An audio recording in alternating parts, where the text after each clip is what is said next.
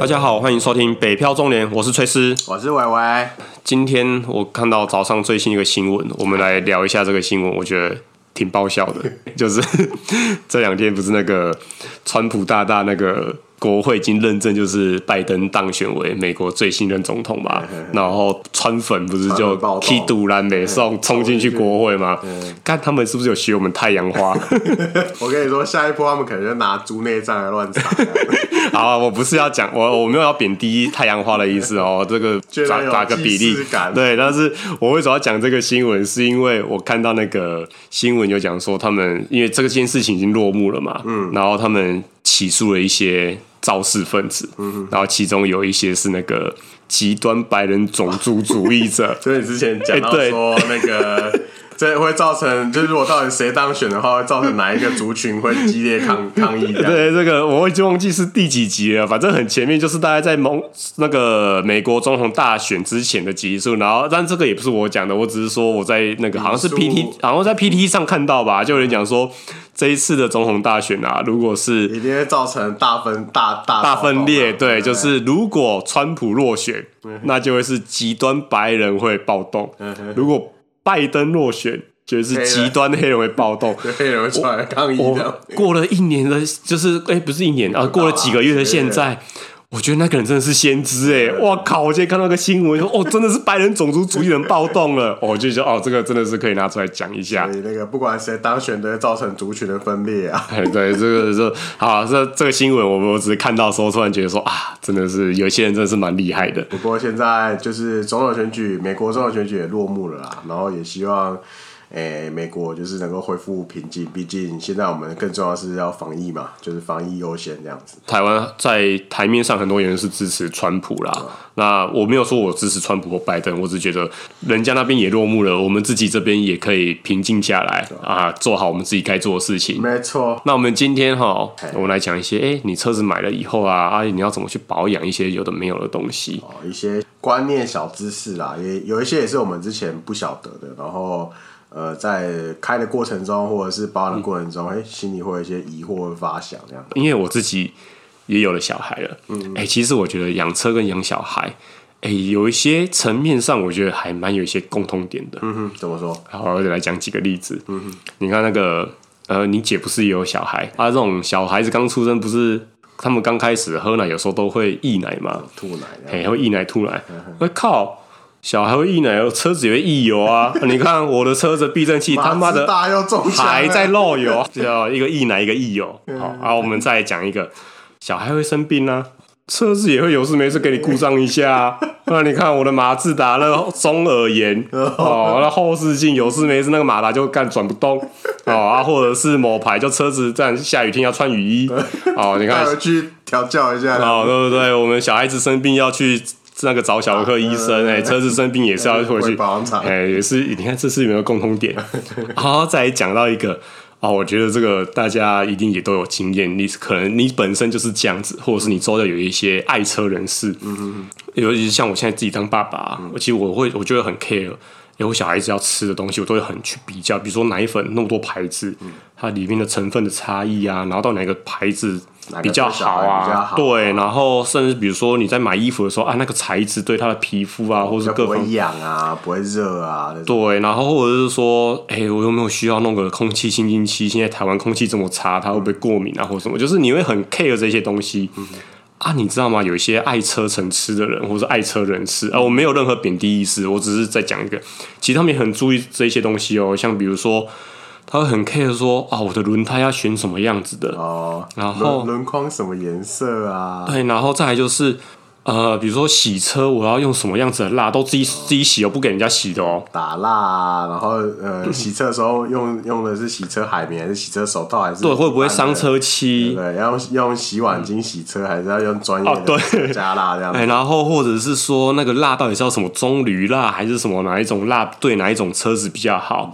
哎，然后每天都可能三不时帮他洗。我想说，我靠，有时候人都没有每天洗澡，因为每天都在帮你的车洗车，有没有很像？哦，对，很你会很 care 你的车子这些用了用了，是不是跟养小孩很像？不过最大的差别是养小孩，你要想到那个啦，你要你要教育啦，教育的部分很重要啦。对，而且车子不会跟你硬吹硬挤啊。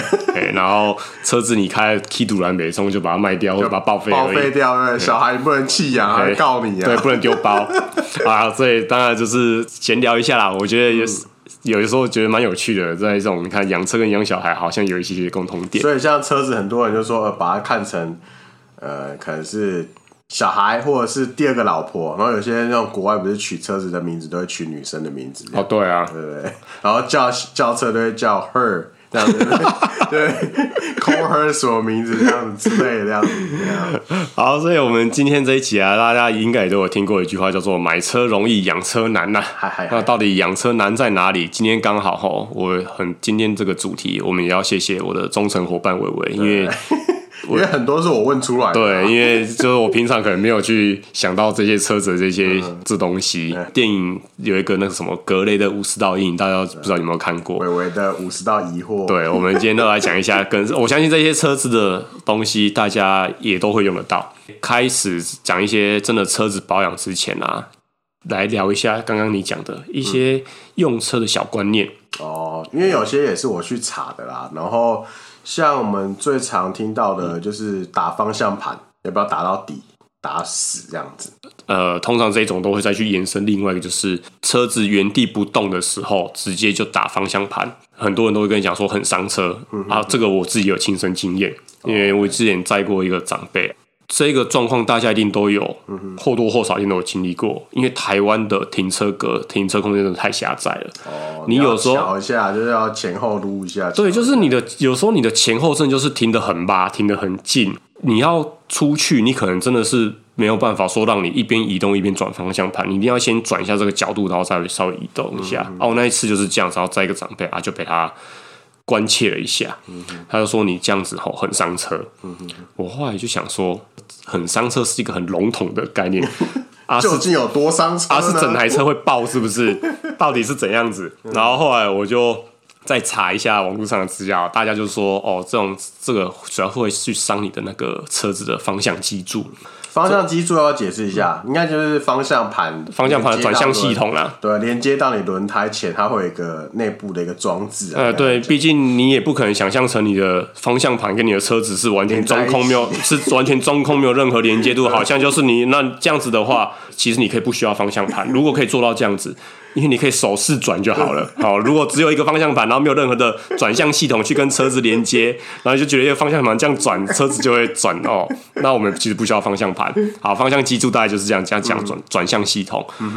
这样子的观念，你要说它对也对，说它错也可以说它错。好，为什么对？因为运用在以前的老车的确是这个样子。其实现在的车，所谓的方向机柱跟转向系统的耐用度。然后还有那种耐磨度，其实都有很大幅的提升。OK，这样子的状况下，就是原地不动，你直接方向盘转。我不会说它完全不会造成任何转向系统的磨损，它一定会。嗯、但是这样子的磨损，对于现在的技术跟造车的这种进步来讲，其实材料啊、材质跟呃，就是设计的概念跟改呃，整个整个机柱的造型来讲，说已经不一样。对，其实大家可以不用太担心了，因为如果说你现在比较近期一点的车子，然后你说你因为这样子的状况去转，然后你的转向系统坏掉。那我可以讲，你大概整台车就是可以不用不用开了。好，如果你有办法把这样子把它超到超爆这样子，因为 可能每天在家一直没有狂转猛转这样子。对，因为因为其实这种状况大家其实都可以理解嘛，会用到就是像我刚刚讲的那种状况，就是可能都是你停车然后前后才会发生这样状况。但是你不可能一天二十四小时，然后或者是说你在车上八小时，你八小时不动，然后都在那边转方向盘，不知道在干嘛。当然，这种状况能够避免就尽量避免，嗯，但是也不用去太过忌讳啦。每个车厂在出车之前，针对那个方向机柱，好像都有几万转的一个几几万次，对啊，对啊，就基本上你要通过好像六万还是七万次数，这种方方向机空转的次数，它可能才会真的出货这样子。对，可能才才会真的造成它不能用，啊、或者损坏。啊、想想看嘛，你一天这样子会有几次的次数、嗯、啊？你一年这样会有几次？你是可以转到几几千次、几万次嘛？嗯哼。当然能避免就避免，但是真的有时候这样子不用太过担心，心，你的车子真的不会因为这样子爆掉、嗯、哦，你的车子也不会因为这样子方向盘掉下来。了解，真的不会。好，但是呢，这个状况下所谓的原地不动，然后转方向盘，其实这边要另外去提的，比较会有影响的，其实应该是你的轮胎。OK，因为轮胎是你一台车跟地面接触的第一个接触点。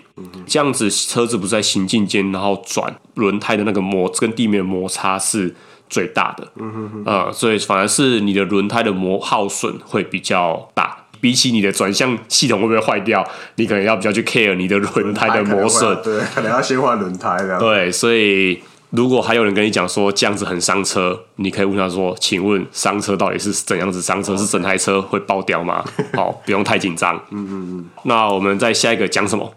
呃，很多人在讲说那个空调系统啦，就是你到家之前，你可能要先把它转成送风，免得里面会有积一些味道、霉味、发霉这样子。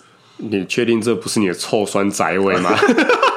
我承认我我我宅了点，但我可不超生哦。好，我我来讲一下这个，这个的确是有可能会发生的，嗯、而且我相信大家可能如果在一些比较老车上，怎么刚开冷气的时候，真的有一个好像那种酸味或发霉的味道，嗯、但是可能过一下子它就没有了。这个原理是为什么呢？冷气空调开了以后嘛，啊，你内部的管线它的。温度一定比你的车内跟车外的空间温度高嘛？嗯哼，啊，这个应该也很好理解啊。嗯、你就是像有时候冬天，你去靠近你家的窗户，一定会有这样状况，雾气啊，啊，因为你内外温差，它会造成雾气的凝结嘛。嗯、哼那你也知道，雾气凝结在久了，它可能就会变成像那种小水滴嘛。嗯哼，那所以冷气车子的这个冷气管线这样子的时候，它可能里面长期会慢慢会有一些小水滴发生。有水滴，大家就知道潮湿就会发霉嘛。对，所以这个是的确是会发生的。所以有的人会说，你就是到你的目的地之前，你可能知道哦，你可能等一下五分钟后要到你的目的地要熄要熄火了。嗯、你可以先把你的那个冷气的 AC 那个压缩机关掉，只调送风，嗯、因为你送风出来的温度比较高，它可以稍微把里面冷气那些管线的低温的那些雾气先吹散，那可以避免你的车子。长久下来发生这种霉味，嗯哼哼，就看大家自己 care 不 care 不 care 这个啦。你如果很 care，你就可以去做这件事情啊。像我自己是不太 care 这件事情，因为我觉得勤一点换那个滤网就好了。哦嗯、每次我自己啊，我自己觉得说啊，我每次还要在那边想说哦，我快要到了，然后先转送风几分钟，然后再我觉我觉得很麻烦。啊，滤网其实这种东西很便宜，你就算回原厂换一片滤网，加工资也不过两三百块。嗯哼哼哦，半年换一次很勤了吧？嗯嗯，啊，大不了冷气这种滤网其实好拆，很好拆，也很好装。你自己上网学一下，你自己上网买一片滤网，可能几十块、一百块，你三个月就要换也没有问题，你都可以很有效的去把这个霉味这个东西很简单就可以把它解决掉了。嗯，对，那这个就是看大家自己怎么去选择。你要价值观啊，觉得说这个对你来说，哦，反正。呃，举手之劳，你很每次的行车路线都差不多这样，到这边你就是要转个送风，那也 OK，对，都没有问题，对，对，这就是一个习惯问题而已。那这个观念是正确的，但是我要这边去讲一个，哎、欸，我们从冷气这边也会去延伸出一个以前的观念，然后有时候现在的人还会有这个迷思，熄火前一定要把冷气压缩机整个关掉再熄火，哦、不然如果你冷气那个 AC 那个压缩机是开着，就直接熄火。你再发动的时候，那个瞬间发动久了，会让你整个那个启动马达还有那个冷气压缩机会坏掉。嗯哼哼哼，这个跟刚刚那个方向盘的伤机制雷同。对于这些以前的老车，它真的是这样子。但是呢，现在的车子一样。它其实那个冷却压缩机都有一个独立的皮带再去带动它了，嗯、所以大家已经不用太 care 了啦。你直接熄火，然后冷气没有关，直接熄火再发动。现在比较近期的车子都不会怎样，嗯、哼你的压缩机不会爆掉，你的冷气不会爆掉，嗯、你的启动马达也不会爆掉。反正你就现在不用担心啦，就正常的熄火就好了，这样子。对，那除非是你很 care 会有那个要预防那个霉味的，就是像刚刚讲的，转送风，转送风，然后吹个一两分钟再熄火，好，那没有问题。再来讲一个，也是蛮多人在。